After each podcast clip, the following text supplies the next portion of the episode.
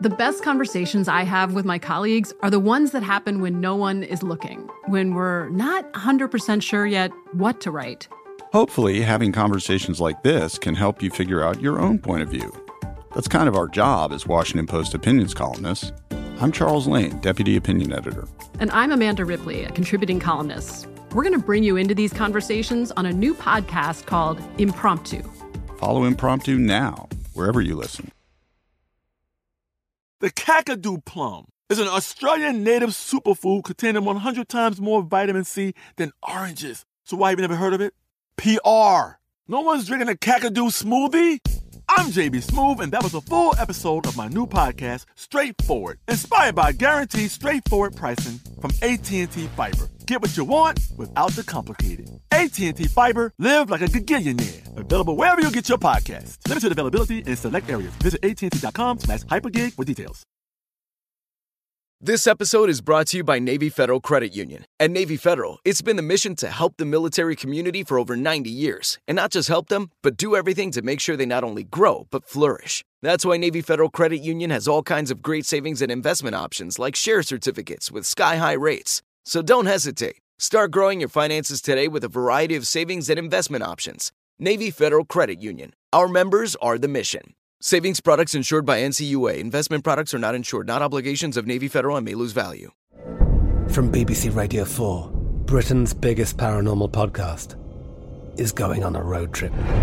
I thought in that moment, oh my God, we've summoned something from this board.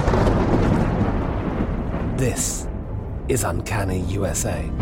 He says, Somebody's in the house, and I screamed.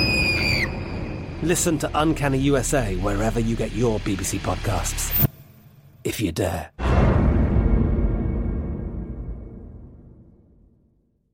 Hey, history enthusiasts, you get not one, but two events in history today. On with the show. Hi again. Welcome to This Day in History class, where history waits for no one.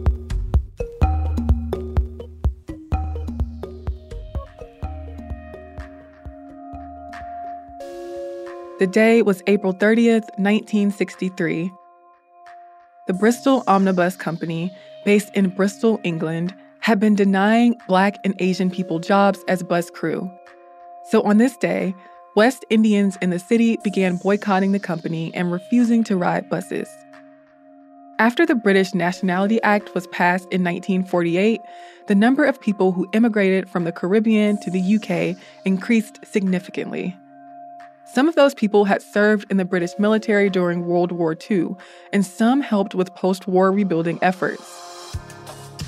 By 1960, there were around 3,000 West Indian people in Bristol, a small percentage of the city's population.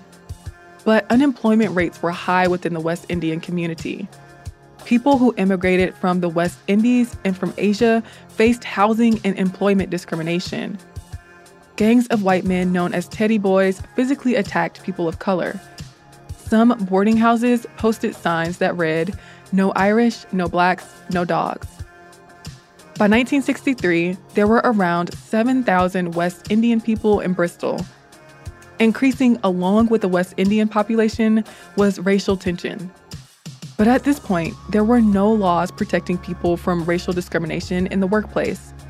In other English cities like London and Manchester, black people worked on buses as drivers and conductors. But in Bristol, the British government owned Bristol Omnibus Company only hired black folks as maintenance workers. Even though there was a shortage of drivers, black people were turned away when they sought jobs as bus crew. The passenger group of the Transport and General Workers Union had even passed a resolution in 1955 that said black workers should not be employed on the buses as drivers or conductors. Asian and black people were applying for bus crew jobs, but they were never getting the jobs. So the Bristol Evening Post and the Western Daily Press ran stories on the discrimination saying that the Bristol Omnibus Company was purposefully refusing to give non white workers driving and conducting jobs. Wages were low and hours were long in bus crew positions, and the people who did work them relied on overtime to make up for their poor pay. But there was still a lot of turnover for bus crew. The company's general manager, Ian Patey, said that the color bar was only in place for economic reasons, and the union said that it was the company's decision as to whether it wanted to enforce the color bar. By the late 1950s, the West Indian Association was already looking into the issue of workplace race discrimination. In 1962, Jamaicans Henry Owens, Roy Hackett, Audley Evans, and Prince Brown split from the association and formed the West Indian Development Council. Paul Stephenson became the council's spokesperson. Stephenson was a university educated Royal Air Force veteran who moved to Bristol in 1962 and was the city's first black social worker. As a test case, Stephenson arranged a bus company interview for warehouseman and Boys Brigade officer Guy Bailey, who was black. When the company found out he was black, Bailey's interview was canceled. Drawing inspiration from the American Civil Rights Movement, the council decided to stage a bus boycott. They announced the boycott at a press conference on April 29, 1963. The next day, many West Indians in Bristol refused to ride buses. The protests were nonviolent. Protesters began picketing bus depots and places along bus routes, and they set up blockades that kept buses from going into the city center. Many West Indians in Bristol supported the boycott but did not participate because they feared losing their jobs or being attacked or because they needed to use public transportation. Patey, responding to the boycott, claimed that if more people of color worked as bus crew, fewer white people would be employed in those positions. He said that in London, where people of color are employed, white men would not want to work under a foreman of color. And quote, colored men have become arrogant and rude after they have been employed for some months. The protests garnered support from the press, students at Bristol University, and many notable people, including Bristol Southeast Member of Parliament Tony Benn, Labour opposition leader Harry Wilson, local Labour Party alderman Henry Hennessy, as well as former cricketer and High Commissioner for Trinidad and Tobago, Learie Constantine. The local branch of the Transport and General Workers Union refused to meet with the delegation from the West Indian Development Council, leading to weeks of back and forth between boycott supporters and opposers. On May 6th, Stephenson organized a march to St. Mary Redcliffe Church, but the demonstration did not attract a lot of people. And over the next several months, the Transport Holding Company, which was Omnibus's parent company, held negotiations with the union. Finally, on August 27th, a meeting of 500 bus workers decided to end the color bar Four months after the boycott began, on August 28th, Patey said, There will now be complete integration without regard to race, color, or creed. The only criterion will be the person's suitability for the job. In mid September, Raghbir Singh, an Indian born Sikh, became the first non white bus conductor employed in Bristol. Two Jamaican and two Pakistani men were employed as bus crew soon after that. In 1965 and 1968, Parliament passed the Race Relations Acts, which made racial discrimination in public places, housing, and employment illegal. Some people believe that the Bristol bus boycott influenced the acts. I'm Eves Jeffcoat, and hopefully, you know a little more about history today than you did yesterday.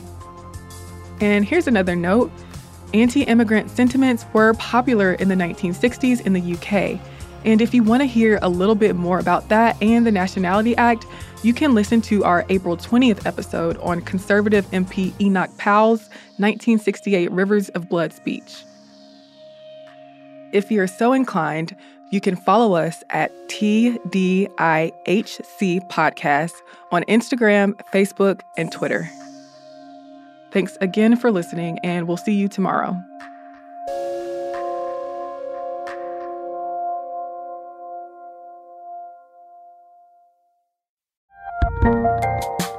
There's a lot happening these days.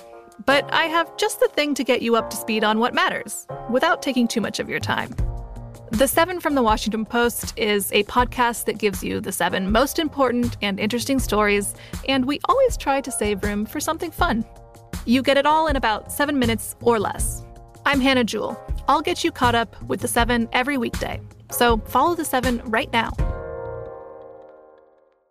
Today, I'm going to give you some straightforward advice on how to deal with naughty kids. How about instead of timeouts, time ins? Time for you to start paying some bills. I'm JB Smoove, and that was a full episode of my new podcast, Straightforward, inspired by guaranteed straightforward pricing from AT&T Fiber. Get what you want without the complicated. AT&T Fiber, live like a gigillionaire. Available wherever you get your podcast. Limited availability in select areas. Visit AT&T.com slash hypergig for details. This episode is brought to you by Navy Federal Credit Union. At Navy Federal, it's been the mission to help the military community for over 90 years. And not just help them, but do everything to make sure they not only grow, but flourish. That's why Navy Federal Credit Union has all kinds of great savings and investment options like share certificates with sky high rates. So don't hesitate. Start growing your finances today with a variety of savings and investment options. Navy Federal Credit Union. Our members are the mission. Savings products insured by NCUA. Investment products are not insured, not obligations of Navy Federal and may lose value. I'm Katya Adler, host of The Global Story. Over the last 25 years, I've covered conflicts in the Middle East, political and economic crises in Europe, drug cartels in Mexico. Now I'm covering the stories behind the news all over the world in conversation with those who break it. Join me Monday to Friday to find out what's happening, why, and what it all means. Follow the global story from the BBC wherever you listen to podcasts. Hi, everyone. I'm Eves, and welcome to This Day in History class, a podcast that is in a long term relationship with history.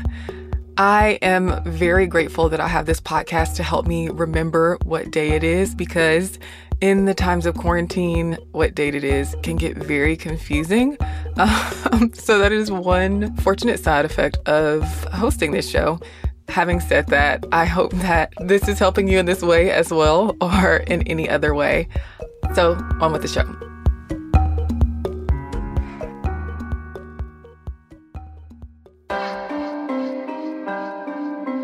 The day was April 30th, 1961. The Soviet Union commissioned the K 19, a ballistic missile equipped nuclear submarine. The Cold War and the arms race between the US and Soviet Union were at a height. The United States launched the first nuclear powered submarine in the world, the USS Nautilus, in 1954. It first ran under nuclear power in 1955. Unlike diesel electric submarines, Nautilus could stay submerged for long periods because its atomic engine needed no air. In 1958, Nautilus became the first submarine to cross the North Pole under the Arctic Polar Ice Pack. By the beginning of 1961, there were several nuclear powered submarines in service. The Soviet Union was competing to keep up with the US in nuclear submarine development. K 19 was the first of two Project 658 class submarines built by the Soviet Union in 1959. NATO, or the North Atlantic Treaty Organization, classified it as the Hotel class. The class was built in response to the United States Skate class nuclear submarines. The Hotel class nuclear submarines were equipped with R 13 ballistic missiles. Construction began on the K 19 in 1958. Its production and testing were rushed. In fact, the production of Project 658 was plagued by accidents. Two workers died in a fire, and six workers died from fumes from gluing rubber lining to a water cistern. And another worker died when he fell between two compartments inside the submarine. K 19 was launched in April of 1959. When the ceremonial bottle of champagne was chosen to break against the submarine during launch, the bottle did not break but instead bounced off the hull. And in early 1960, the submarine's nuclear reactor was improperly operated and one of the control rods was bent.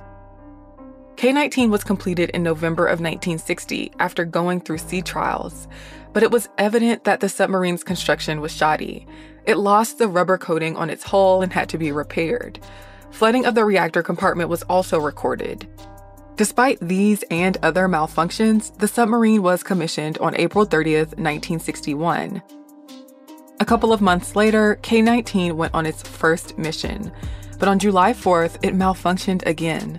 When the submarine was in the North Atlantic near the south tip of Greenland, a leak in the reactor caused the coolant pumps to fail. This led to a dangerous rise in temperature in the reactor core. Because the long range radio system was damaged, the submarine could not contact Moscow for assistance. So, Captain Nikolai Vladimirovich Zateyev ordered engineers to create a makeshift coolant system using an air vent valve and water piping. A nuclear crisis was averted, but the crew was exposed to radiation. Eight crew members who fixed the leak died within a month. And since the sub's ventilation system was contaminated, 14 other crew members died over the next two years. K 19 faced more accidents the rest of its time in operation. It collided with an American submarine in 1969, and in 1972, a fire broke out on board, killing around 30 people.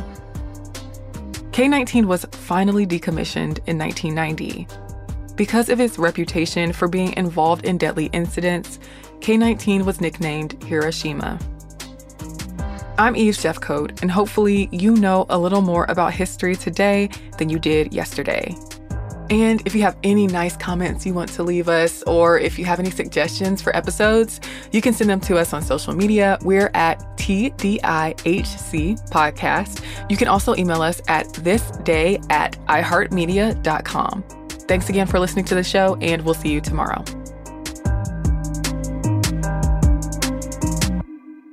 For more podcasts from iHeartRadio, visit the iHeartRadio app, Apple Podcasts, or wherever you listen to your favorite shows. I'm Katya Adler, host of The Global Story.